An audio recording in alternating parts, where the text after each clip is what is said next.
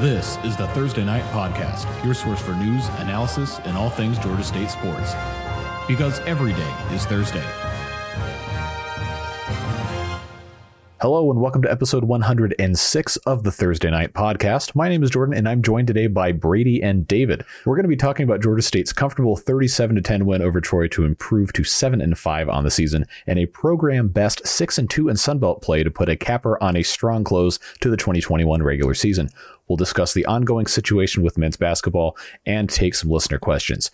But first, let's go ahead and jump right into that Troy game. Georgia State stifled the Trojans' offense and overcame a pair of turnovers to jump out to a 17 0 lead in the first half. And after taking a 17 3 lead into the break, the story of the third quarter was the Panthers' defensive front and their five sacks. When Blake Carroll stripped sacked, Gunnar Watson and Jamil Muhammad returned it 72 yards for a score to make it 27 3 Georgia State the route was on. So, gentlemen, lots to discuss in this last regular season game against the Troy Trojans. What are your thoughts?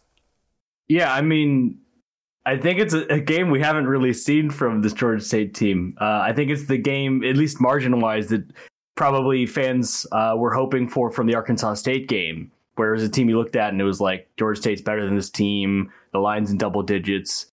Uh, mistakes in that game cost Georgia State in that it kept it close throughout, even down to the final drive. But in this game, the mistakes that they made didn't cost them. Troy couldn't capitalize. Troy themselves made a, a handful of mistakes, four turnovers on the day, and Georgia State capitalized on darn near every one of them. 17 points off of the four turnovers, and that so that's three of the four drives they got off of turnovers they scored on. And the one that they didn't, Darren Granger fumbled at the two yard line on third and goal.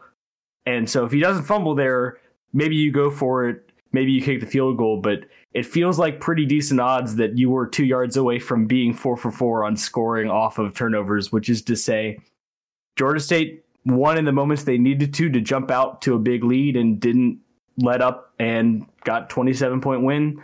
Got that seven and five regular season record, six and two in Sun Belt play, which is the best ever for this team. And finished off what's been a pretty incredible turnaround. You know, you can say that again. Uh, it's it's kind of crazy that Georgia State won this game because when you kind of peek under the hood, it looks as if it should have been a lot closer than a 27 point game. Um, you know, Georgia State offensively was two of 11 on third down. And this is one of the better third down teams in the conference.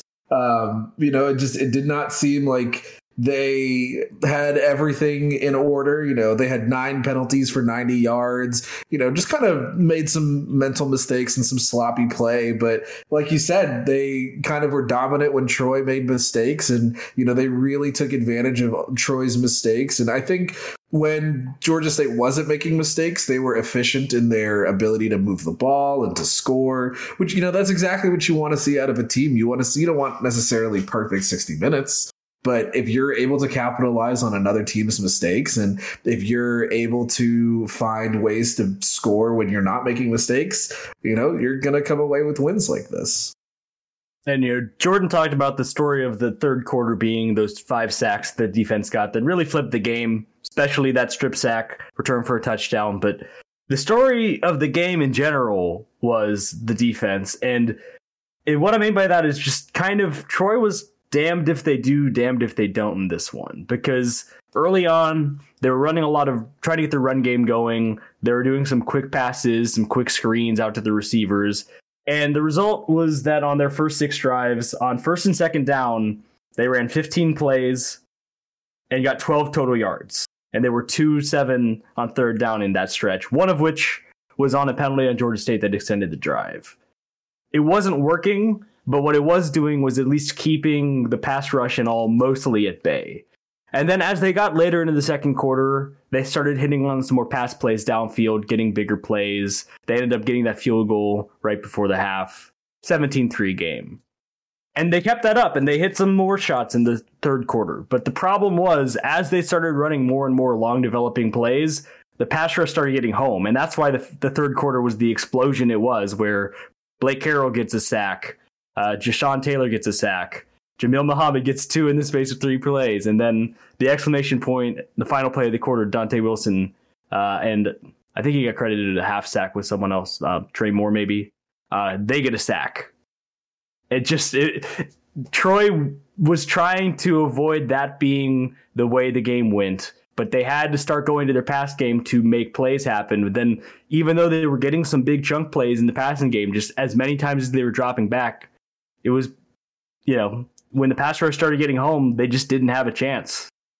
Yeah, and you know, it's kind of funny because at first I thought that the passing game for Troy was going to have some success against Georgia State outside of, you know, the sack yardage and stuff like that. I figured Georgia State would get home, but it seemed like with the quick passes, they weren't working. And I knew they would, you know, try to go upfield. But that third quarter honestly just came out of nowhere. Like, yes, Georgia State was getting pressure before and, you know, forcing Gunnar Watson to make some, you know, throws and he was getting hit as he was throwing before. But I mean, they were getting home and it was just like the Troy offensive line at halftime turned into jelly. Yeah, and I think the funny thing is I'm trying to look at the stats right now. So Georgia State outscored Troy in the third quarter, thirteen nothing. The only touchdown being that defensive touchdown for Jamil Muhammad. Troy outgained Georgia State in that quarter, ninety-one to seventy-three. But it didn't matter because they got a couple of big pass plays that set them, set them up in good field position. And what happened once that happened, once they were in the good field position, was Georgia State's defense made plays, one of which was a fumble returned all the way back for a touchdown the other ones were a, a pair of sacks by Muhammad that I talked about that turned first and goal at the 10 into fourth and goal at the 28 and into missed field goal. You know, it's just in the the part of the field where we keep seeing this defense make plays, it happened once again. I said, I don't remember the first time I mentioned it not feeling like a coincidence, but it keeps bearing repeating and I keep mentioning it. Like there's something to it that this defense just keeps making plays in plus territory that's kept them out of trouble a lot. You know, I feel like there have been a lot of games where teams have left four points on the board every single time they line up and kick a field goal and make it. And I mean, and the the drive where Muhammad got the two sacks, like Troy missed that field goal because they got pushed back so far. You're leaving seven points on the board right there, you know? And like, obviously, Georgia State was kind of cruising at that point, but like, you're really taking a team out of the game. And, you know, it's, I, I can't remember what you had put in your uh, Thursday after post a few weeks ago, but I remember the first quarter usually being the worst quarter for Georgia State. But a lot of good teams take teams out in the third quarter, whether they get the ball first at halftime or not. You know, like that's that is the quarter where it's just really you can take a team completely out of the game if you have a lead. So kudos to Georgia State for being able to capitalize like that.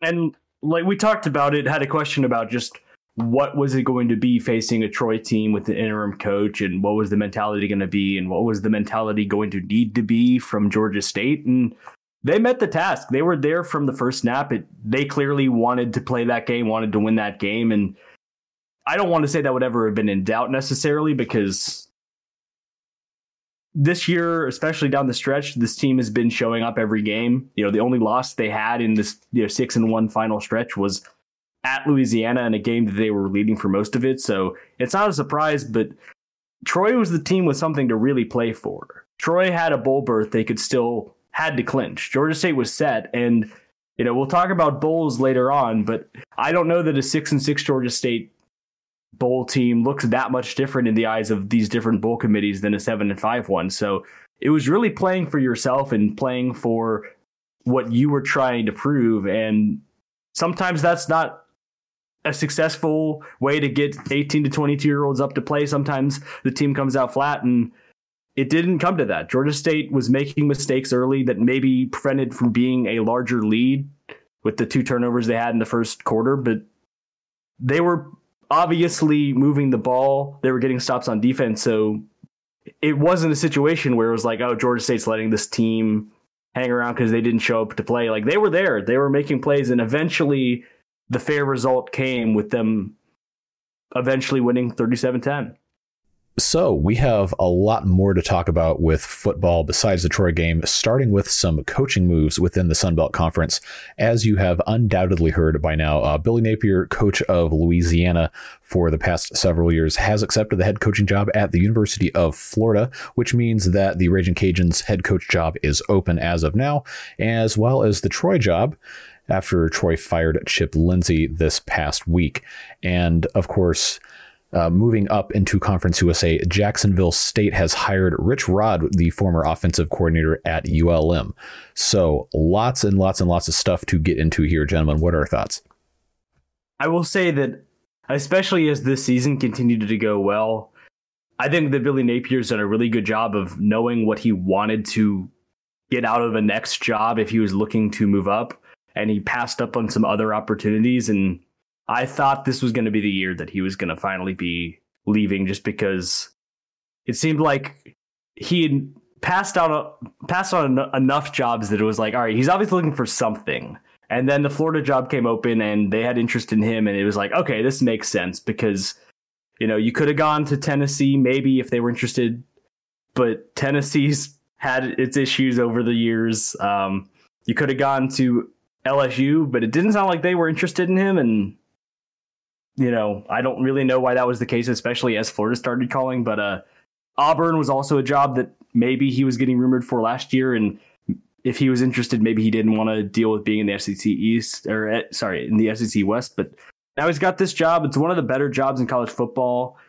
You've just got to deal with the daunting task that is your rival Georgia in the SEC East. But other than that, right now, it's a little bit open to where if you can come in and install your brand of football that he's been able to install in Cajun land, then no reason to think he couldn't have success there. But I, I, will say that I was not surprised that this was the year and that when this job happened, I definitely wasn't shocking to me. Yeah, it wasn't shocking to me either. Um, you know what he did for the Louisiana program, um, you know, is incredible, and it remains to be seen. Obviously, if he can replicate that level of success at a big school like Florida, but you know that is absolutely something that if you're one of the better Sun Belt teams, like you know we've seen it with App State, you know we've you know might see it with a couple other schools in the Sun Belt um, this year, and I guess in the next couple of years. Um, but you know, if you're perennial, perennially winning in this conference, somebody is going to call your name, and you know, you might hold out for a big time job like Florida. Um, but I, I don't want to speculate necessarily on the Louisiana job, but I do want to, you know, kind of bring it back to Georgia State just for a second and say, I don't know if they're playing Georgia State, and if Louisiana and Georgia State will match up on the football field next year. Um, but if they do, I would like it if Georgia State shows that they're a better team next year because of the history that Georgia State has with their coach versus the fact that Louisiana needs to go out and get another coach. And there's going to be probably a lot of roster turnover there. Yeah, I mean, we don't have the sources into the Louisiana coaching search, but it would not surprise me.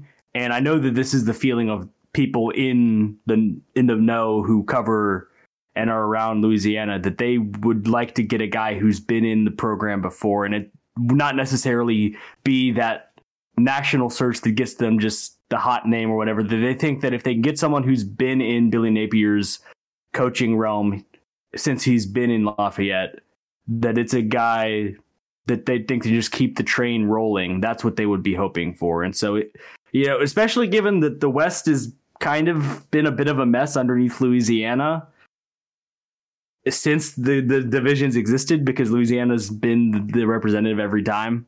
And this year they won by a whole six games at eight and zero versus the next best team was two and six in conference. Uh, I, I still think that they're going to be a good team. I do not expect this to be something that drops them off a cliff. I think that they will be fine, especially if they make a smart hire. Now, into the next hire, they're going to have to bring in their own guys and keep the train going past the next two years or so, but I think that they've got it instilled right now. They've got a group of guys now that they know what they want to do, and at least until the current crop of players uh, is gone, I think the Louisiana is still probably going to be the force to be reckoned with in the West. And you know, we'll see with Troy. Troy is interesting to me because they are going to the West with all these expansion moves that have happened in the Sun Belt, and they I, I don't even know how you know good or bad of a hire Chip Lindsey was. It didn't work out, and I think at least part of it is that there were a lot of good teams in the East that got better than they did. You know, Georgia State, even if they're the marginal case, Georgia State has been better than Troy the last few years. Coastal made a huge leap and usurped what Troy had been in you know the years like 2017, 2018. App is App, and stays being Appalachian State, and they've been the Classic Conference, and so Troy's got an interesting situation where even if you do grant that Louisiana is this power of the West that needs to be beaten before you think that they're going to fall off this uh, crown that they've held there's a real wide open space for someone to come in and challenge them because the teams in the West haven't been doing it last few years. So who they hire, and I think they're another team that wants someone with university ties, some Troy ties. It's going to be a big hire, and I think they'll have an opportunity to maybe get back to where they hoped to, they could have been under Chip Lindsey.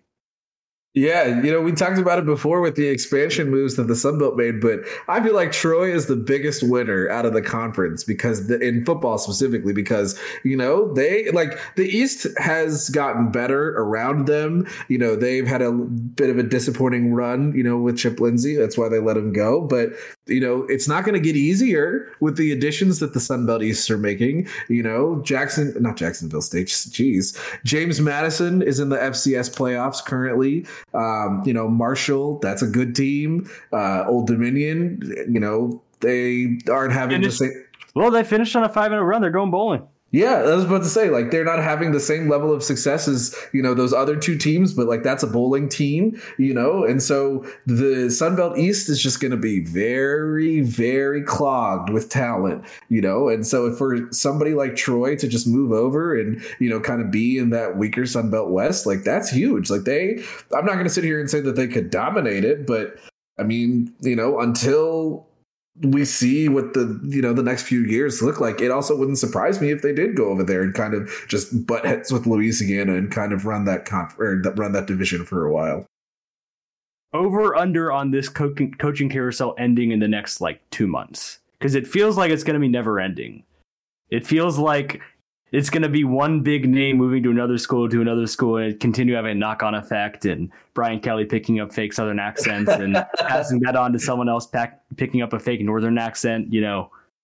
I don't think it'll be this crazy for the whole two months, but I'm still going to take the over on that. I do think that because of this being the first, like, quote unquote, normal year after COVID, and uh, the way that the new transfer rules happen, you know, the way that like we're kind of just like throwing money around from ADs and boosters and all that stuff. It also wouldn't surprise me if we're sitting here, you know, a couple weeks after the national championship game going, oh, okay, so this person is gone now, and you know, there's already a signing period down, but like, who cares, you know? The one steadying effect on this whole thing might be that it sounds like Notre Dame are going to hire their defensive coordinator Marcus Freeman as the head coach to replace Brian Kelly because it's been all these big swings and people leaving schools that you look at and be like, how did that coach decide he needed to leave? Like Lincoln Riley leaving to USC, the guy leaving the Oklahoma job sounds crazy. The guy leaving the Notre Dame job sounds crazy. Uh, and it maybe that's the one thing that's going to get everything back on track, and you're going to stop having these massive swings happen with these big name schools losing their coaches, and maybe this is what brings it all back to normal. And now it's back to, you know, fill in the up and coming offensive play play caller that team likes, and that's who they hire, and we stop having this craziness. But I gotta say, loving the chaos of the coaching carousel I just love how random it's been. You know, I think Lincoln to USC was Sunday because they came out after the Texas State game and he was like, I'm not going to LSU, which, okay, fine, whatever. Um, I didn't think it made sense for you to leave Oklahoma for LSU, anyways, but you know, cool. Um, and then Sunday, there was just that random tweet that was like, oh, USC is interested in Lincoln Riley. Okay, you know. And then like three hours later, it's like, all right, it's done. He's gone. And it's like, dang that's pretty crazy. It is hilarious to me that they each, you know, Lincoln Riley used the I'm not the LSU job as the smokescreen for really taking the USC job, and Brian Kelly did the opposite. He got asked about the USC job a couple weeks ago, and was like, "You'd have to give me 250 million dollar or whatever." It was some quote like that, and then he took the LSU job. It's funny how everyone had these two jobs pegged. It's like, oh, this is who they're going to get, and they were just smokescreens for each other. No, this is why we have Twitter. This is why we play the game. Yeah, if you're not following us on Twitter, by the way, please do because that's where the bulk of our uh, our content ends up being posted and all of the fun and games and the shenanigans over there. So let's go ahead and move on to talk about the Sun Belt All Conference honors, which were just released today as of recording this podcast. Uh, up first, Player of the Year, Coastal's quarterback Grayson McCall for the second year running. Offensive Player of the Year, South Alabama wide receiver Jalen Tolbert. Defensive Player of the Year, App State linebacker D'Marco Jackson. Newcomer of the Year, App State quarterback Chase Brice. Freshman of the Year, Louisiana running back Montrell Johnson. Coach of the Year, Louisiana Billy Napier. And from Georgia State, on the first team, left guard Shamarious Gilmore and safety Antavious Lane. Second team, tight end Roger Carter and center Malik Sumter. Third team, running back Tucker Gregg. Right guard Pat Bartlett and defensive lineman Dante Wilson inside linebacker Blake Carroll, and cornerback Quavian White. Honorable mentions for the Panthers, running back Jamyest Williams, tight end Aubrey Payne, defensive lineman Thomas Gore, and inside linebacker Jordan Venzial. So lots of honors for the Panthers here. 13, which I believe is a program record for one uh, off the program record. One, one off program record. 14 me. last year was the record while still a very, very impressive showing by the Panthers in what has been a very, very good end of the season for this football team. Gentlemen, what are your thoughts? Honestly, I think it's a really good list. And I do think they were a little too harsh to Georgia State's running backs. Um, I really felt strong about my Tucker's going to make second team take um it's nice that he was honored obviously and i'm sure you know he's not going to be too upset about it you know he's you know i'm here to help the team win and you know he still gets an honor you know but uh I will definitely say the one on this list that surprised me the most was Ant Lane being on first team. And I'm not going to sit here and say that it wasn't deserving at all because I think the run that he's been on the last like three, four weeks has been incredible. Um, but I did not see him being on the first team. I thought, you know, maybe he would sneak in on second team or third team because, you know, he's basically been an interception machine the last few weeks. Um, more specifically, you know, last week he took the record for you know most interceptions in a Georgia State career. He tied with Qua White for a week, and you know they were also tied with Chandon Sullivan, and you know, and then obviously Lane took the lead. But uh, I did not see him ending up on the first team. So kudos to him, and you know, kind of bouncing back from a slow start to the season. Nailed that second half breakout pick we did in the middle of the season. Gonna pat myself on the back for that one felt like there were these better things to come and that that interception against ULM was finally going to get over the hump. It's it's funny, you know, not to just take a total aside, but the interception subplot was a pretty big deal throughout the first half of the year. It's like, uh, is Georgia State going to get an interception? Do you know how many they ended up with, David? Oh, I, I feel like I just looked at it. It's like it's like eight or nine or something like that. Ten and and it's it's not 10 over the 12 games or whatever. It's like 10 over the last like five or something like that. It's something yeah. crazy. Just want to you know mention that that happened in an emphatic way and the turnover started happening. And it's not not the reason why the team started having a lot of success defensively because some of these interceptions have been huge drive killing interceptions. But uh, i digress. And i would join you in your suggestion that maybe both running backs were a, a, team lower than I thought they should have been. I think you easily could have made the argument for Tucker being second team and that Jam should have been third team, but I don't have a ton of fault with the list, if I'm honest. I think it's a, a good representation of the guys that really showed out for Georgia State. I really enjoy that the three senior offensive linemen all got honored. You got Marius on the first team, Malik on the second team, which he's a guy I've been like, please notice this guy's a really good center. And it happened this year. And then Pat Bartlett on the third team. It just feels fitting, especially with the way we know Coach Elliott has wanted to build this roster out and build around this team with running the ball and tough in the trenches. It just feels fitting that those three honored together as seniors and Georgia State's got three offensive linemen. And, you know, obviously that's warranted because they had a good year it's another top 15 rushing attack in the nation, and those guys are a big part of why. Honestly, so Tucker currently has nine touchdowns um, and uh, 899 yards. I feel like if he got say 20 more yards and like 10 less carries or something like that, or uh, like that 10th touchdown, maybe a couple more touchdowns, I feel like he would have moved up a, a list. You know, there's a lot of good runners in the conference. I'm not going to sit here and say, you know, that they were absolutely shafted because, you know, that's not the case. But I, I really feel like just watching, you know, the way that the when Tucker Gregg kind of got unlocked earlier in the season, that really started propelling the Georgia State offense to being what it currently is. And Jam leads the conference in yards per carry, uh, which shouldn't surprise you with some of the long runs he's been able to bust off.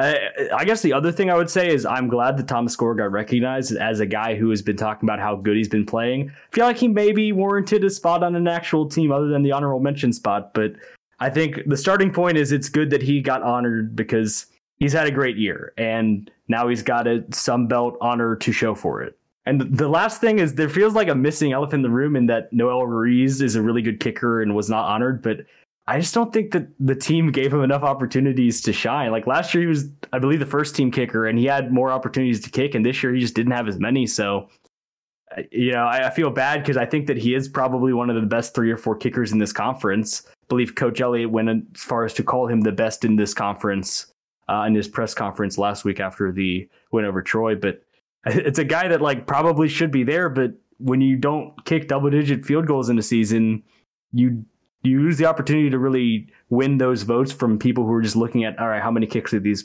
people make this season? Oh no, it's really funny you say that because if you look at the numbers, he's having a statistically better season than he was last year. He's just kicked less games. Like he's kicked less frequently. Georgia State is too good at actually scoring when they get in scoring range. I think I think this past game was like the first time that their red zone rate was like under 50% or something like that in terms of touchdowns over field goals. Um, I'd have to fact check that, but like yeah, like they just stopped using Noel Ruiz this year because they actually got in the end zone. Yeah, I, I, I lied. He did have double digits, but he, he had 12 on the year, 12 attempts, and he made 10 of them. And three of those were in this last game. So he was at nine single digit attempts going into the regular season finale. And it's, you know, sometimes these awards are like that where it's just based on pure output. But we still think Noel did a good job as kicker. He gets the Sunbelt Award in our hearts um, you know, we just we just got done talking about Troy, so I feel like this is some pretty uh, appropriate developing news. Um, Pete Thamel of Yahoo Sports is reporting that Troy is finalizing a deal to hire Kentucky defensive coordinator, a co-defensive coordinator, Jon Sumrall, to be their next head coach. Um, it's another body uh, from that Kentucky well that Co- Troy has dipped in before. Um, Coach Neal Brown was from Kentucky, and you know he was kind of the best coach that Troy has had in their recent history. Um, that was one before Chip Kelly, I believe. Um, no, maybe two because I think Chip Lindsey. No, excuse me. Yeah, no, he replaced he Chip replaced Neal Brown.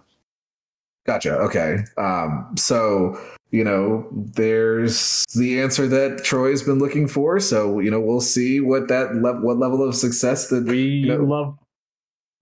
Can bring we love breaking news on the pod because we we're just talking about this. And i know i specifically said that they were looking for a troy guy and he was on Neal brown's staff at troy. And he was one of the names that i saw from people in the troy world that they wanted and that it was going to probably take ponying up a little bit because kentucky didn't really want to lose him so if this is the guy it's definitely a commitment from Troy's athletic department that they want to win. They want to get this guy, even if it means paying more than maybe for another candidate on the list. So everything I said earlier kind of stands with this. Like it feels like there's an opportunity for Troy to get better in the West, and this is the type of name that them getting signals that they think they are going to do that and want to do that and getting ready to do that. Every hire is either really good or really bad in the moment, and then you have to see how the games play out. But this is the one I would look at and say that's a good hire by Troy. I would agree. You know, Kentucky football might be a meme, um, given where their basketball team has been in the last, you know, decade and and change. But it was a good Kentucky team this year. You know, their offense was kind of the world beater, and, you know, and they didn't have the UGA historic defense or anything like that. But, you know, it's not like we're talking about a team who was a terrible defense. You know, I mean, for comparison's sake, if you look at the SEC in conference play, Kentucky gave up the same amount of points as Bama did. You know, like that was tied for third in the conference that's a good defense. So regardless of if the defensive coordinator is blowing smoke up people's ears, you know, clearly something that he's saying is right, you know. So this is a good I would say this is a good hire for Troy if you're just looking at on paper and you know, we'll see how this affects their recruiting. We'll see what kind of staff that he puts together. Um, if anybody from Troy's staff right now gets retained, you know, I don't know those things, but you know, I would also say that this is a good hire. All right. So, of course, uh, the problem with recording late at night on a Thursday when news, quote unquote, breaks like this is we don't know if or when it's going to actually come to fruition. So by the time you listen to this on Friday, very well could be done, or it could still be just a rumor floating on your Twitter timeline. But let's go ahead and move on to some basketball talk here. And boy, do we have a lot to discuss here. Georgia State men's basketball played a game at Rhode Island where only seven scholarship players traveled due to a positive COVID test and five close contacts who were unvaccinated. They lost said game. The game scheduled for December 1st against Tennessee State was canceled out of caution due to the same need for contact tracing. Assuming things get back on schedule, the Panthers will travel to Mercer on Saturday, where, if the game goes on, they could have all the close contacts back in action. That game in Macon is scheduled for 2 p.m. Eastern and is on ESPN Plus. The Bears are 4 and 4 after a 73-71 win at Kennesaw on Wednesday and are rated as the 208th team in the nation per kenpom.com. So, gentlemen, let's talk basketball. Yeah, this uh this team maybe a different situation than the highs of the highs that's been the football program these last couple of weeks and you know, I think the news broke maybe a day or a day after we released the last pod. And so obviously we didn't talk about the events that unfolded that led to a depleted Georgia State team going up to Rhode Island. And we haven't been able to talk about it since. And part of me think that's a good thing because your immediate reactions maybe aren't the fairest ones and you you get time to let stuff ruminate and you start to maybe develop a little bit more of perspective and you don't necessarily say the first thing on your mind but i would still say that it's a disappointing thing to have happen especially because last year this team went basically a month and a half without playing with a lot of the same issues. And last year it wasn't super preventable because everyone was kind of dealing with the same circumstances where the vaccine wasn't immediately readily available. And so last year, Georgia State was not alone in having games canceled and even having extended stretches where games were canceled. This year, it was a little bit more preventable. And I guess the other part of it is that Rhode Island would have been a really interesting test for this Georgia State team. Similarly matched, at least as far as the metrics go. It would have been a chance to have a take two at Richmond where you didn't think you showed up and played very well, but it was another team that you should be able to compete with and tells you maybe something about where the season's going, what to work on. The reality was the Rhode Island game told you nothing.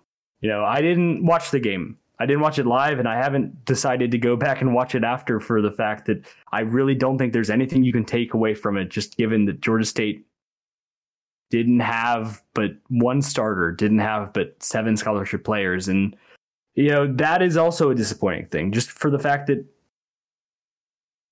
you're almost out of non-conference play and there's still questions that are need to be asked as stuff to get sorted as you go into conference play and this was a missed opportunity to learn against a peer opponent yeah i mean i I think my initial reaction to the news was a pretty strong sense of disappointment. But, you know, at the end of the day, people got to realize that actions have consequences. And an unfortunate consequence of certain actions um, was that Georgia State was a little bit underprepared and underrepresented for a game that I think should have served as a nice barometer for you know where we think the program should be and you know and i think watching the game a little bit and kind of following the game like there were some individual things that were nice to take out of it. Um, you know, Kane Williams had, I feel like, an uncharacteristically elite performance at the line. Um, you know, he shot 16 free throws and made 15 of them. I think he was, I believe, 15 of 15 at one point. So, you know, he just missed that last one. Um, but you would have really liked to have seen Georgia State be healthy, be vaccinated, you know. Um, and not be in the situation that they were in and you know it's it's unfortunate that they put themselves in that position but you know like you said it's not going to be like last year where everybody's just going to be and they're just going to be without players for a stretch or they're going to have a whole bunch of games canceled you know once guys you know clear kind of the protocols like they'll be back and they'll try to get full strength everybody and you know they're just going to keep going on whether you know you're on the train or you're not well, and I should also say that it's not going to be like last year because if it continues into conference play, if the game against Tennessee State that got canceled earlier this week uh, got couldn't happen on time, it would be a forfeit and a loss for Georgia State. So direct difference from last year is that you're not going to be able to make up games or try and make up games, which Georgia State was thankfully able to do last year on a couple of occasions. And come closer to filling out their uh, conference schedule they were able to play.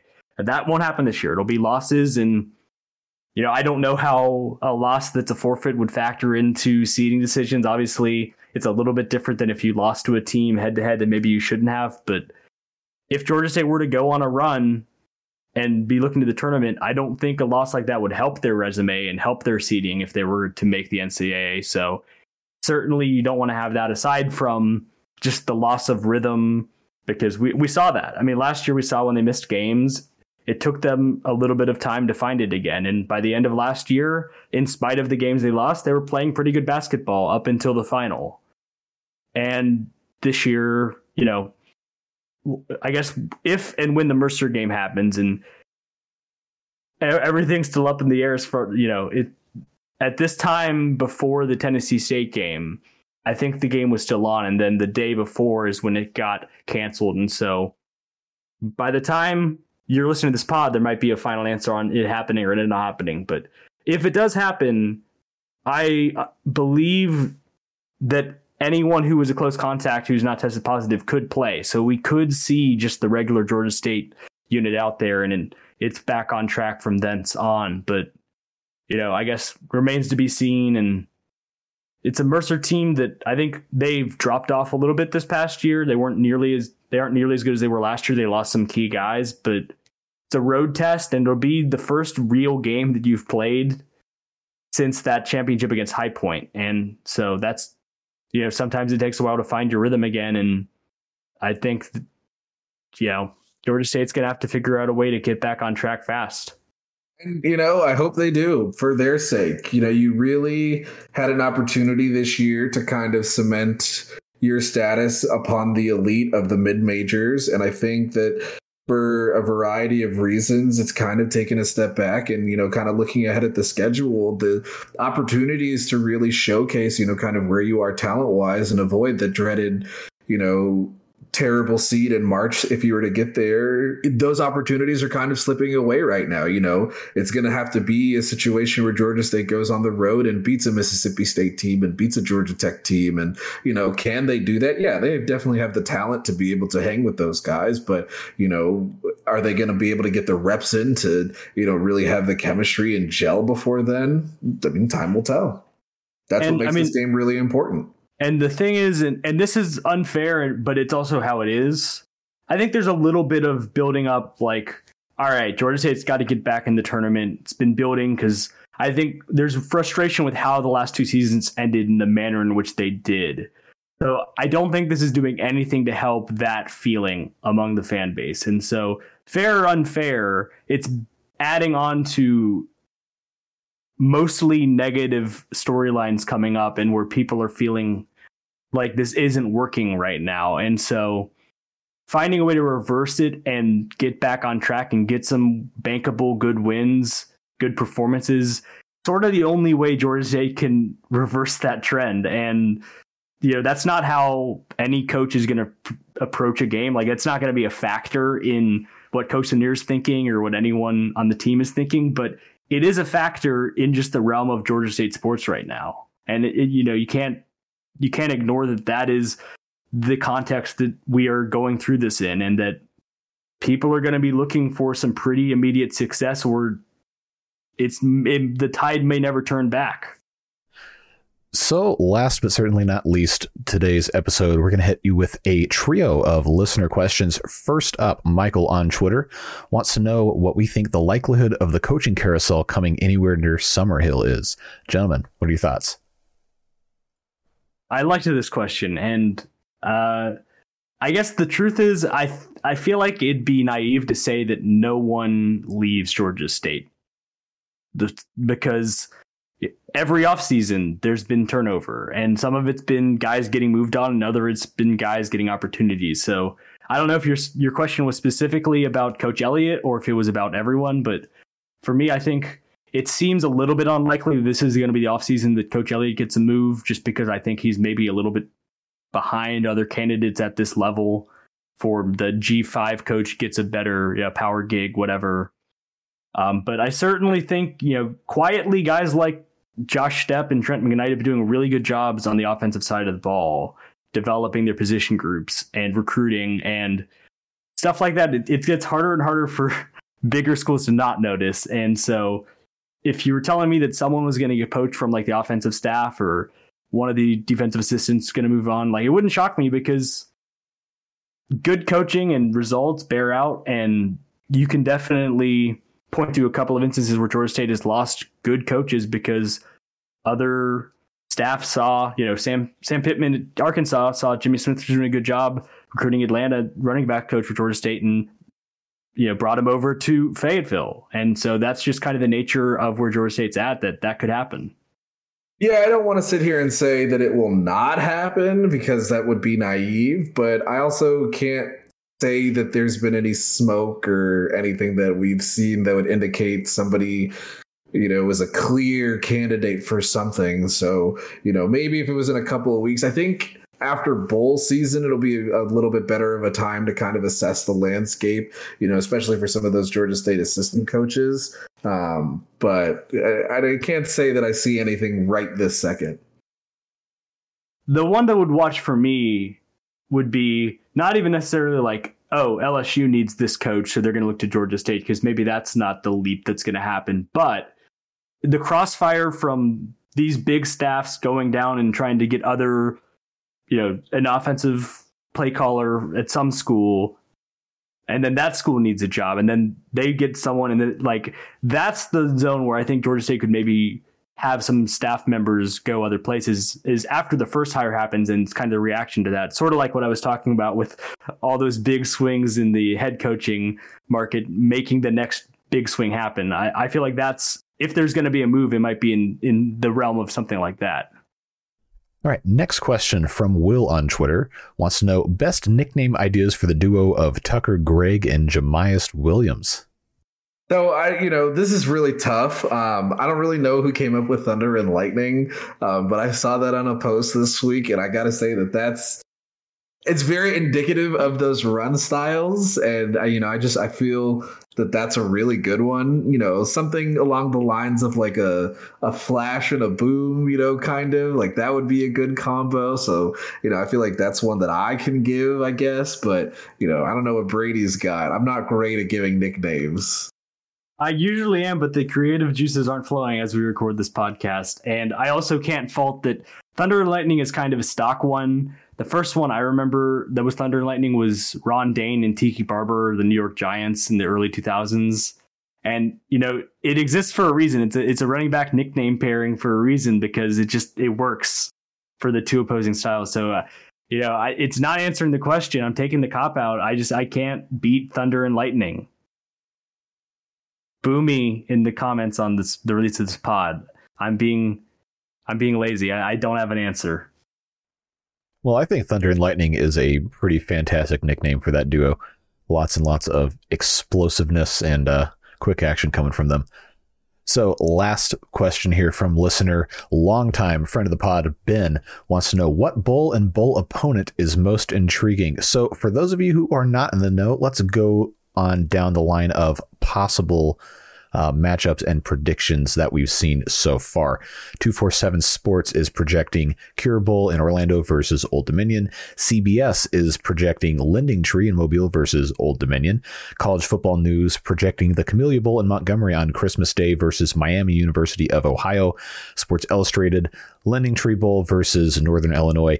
ESPN, a duo of predictions, Lending Tree versus Western Michigan and Camellia versus Ball State, coming from the four letter network. Uh, Pro Football Network is projecting Lending Tree versus Old Dominion. Athlon Sports is projecting Lending Tree versus Central Michigan. And USA Today is projecting Lending Tree versus Kent State. I think technically there's a couple more possible landing spots that are not super likely, but still technically possible depending on how different bowls shake up. But those are the most likely destinations for the Panthers. Uh, gentlemen, what are your opinions? Well, I like that most of them are the Lending Tree, which is the one in Mobile on the 18th, as opposed to the Camellia Bowl on the 25th. But then I remember a lot of these bowl projection people don't actually know all of the different, or don't use all the different tie-ins, even if they know them. And so that makes me worried that they're like out of the know and they don't actually. My gut has been saying it's going to be Camellia, which is unfortunate for a plethora of reasons. Uh, but I think the lending tree, given the other tie-ins, the app and Louisiana are probably going to split the Cure Bowl and the New Orleans Bowl, depending on who wins and loses. So I don't think the one that said Georgia State going to the Cure Bowl is very likely. I think that's pretty set in stone that that's going to happen, and it probably is down to the two in Alabama, one in Mobile on the 18th, one in Montgomery on Christmas Day, and I guess we'll see where it shakes out. But my preference would certainly be seeing the uh, playing again for Georgia State in the new South Alabama Stadium in the Lending Tree Bowl, and I, that's a MAC tie-in. I feel like I might be siding with David here. It's time to get some revenge on Western Michigan for some tough losses that the Broncos have given the Panthers over the years. Absolutely. That is the one that I want to see. I okay, so I will take Northern Illinois if it happens because Northern Illinois has been a pretty fun team to follow this year. If you're at all into MAC football, which for whatever reason I am, um, uh, I think that you know Georgia State versus Northern Illinois. Northern Illinois runs the ball really well. Um, you know Georgia State obviously is a good defense against the run, so you know that would just be a pretty fun strength versus strength matchup. Um, However, I would it would tickle me pink if Georgia State matched up against a probably the weakest Western Michigan team that they've faced in the last few years and just tore the pants off of them. But, you know, we'll obviously let the NCAA gods decide whether or not that juicy, juicy rematch happens. Just not Western Kentucky. We don't need a third iteration of the Georgia State Western Kentucky matchup. Like we we've done it. I, just think that both teams would like to play other teams in bowl matchups. You know, Georgia State played Wyoming in 2019, but other than that, it's been a whole heaping helping of hilltoppers.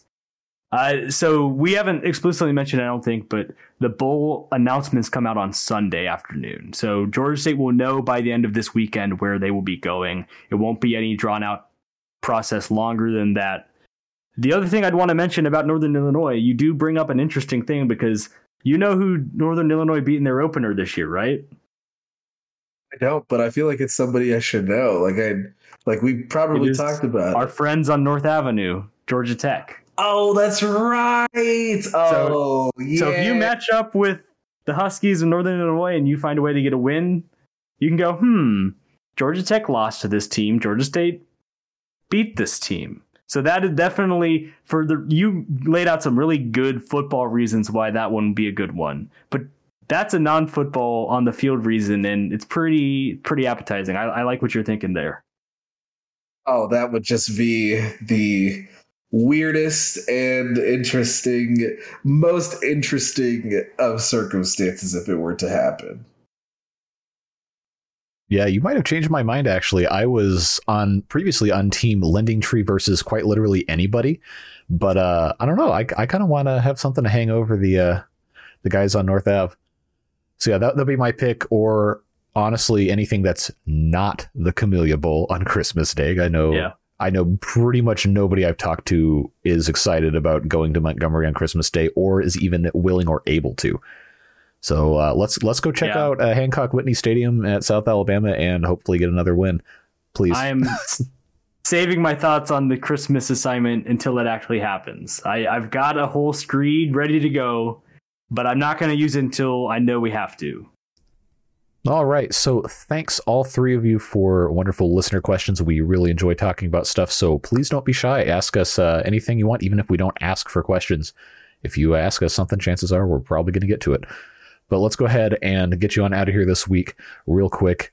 A light week in Panther athletics as some sports have ended, some sports are on break. But what's not ended is women's track and field, which is actually starting today as of the release of this podcast, 10 a.m. in Clemson, South Carolina. The Clemson opener. Panthers will be in action all day at that event. You can see the at GSU Panthers Twitter account for updates on that. And then, of course, the aforementioned men's basketball game at Mercer, should that occur as we are expecting it to, 2 p.m. in Macon, ESPN Plus, and on the GSU mobile app, we'll be providing real time coverage of that on our Twitter as well. And then Monday, men's basketball versus Voorhees College in Atlanta at 7 p.m. on ESPN Plus and WRAS FM 88.5 with Dave Cohen on the call. Hopefully, you will join us for that as well when we have our coverage of that game. But that is all we have for this week on the Thursday Night Podcast. Thank you so much for listening, and we will catch you in the next episode. Bye bye. If you like what we do and want to help out, consider subscribing to us on Patreon. Patreon membership is just $5 a month and gets you access to a variety of exclusive content made just for our subscribers. You can also connect with us on social media. We're on Twitter, Instagram, and Facebook as at Thursday Night. And of course, you can always catch our written material on our website, thursdaynight.com. The Thursday Night Podcast is a production of and copyright 2021 Jordan Crawford Enterprises, LLC. All rights reserved.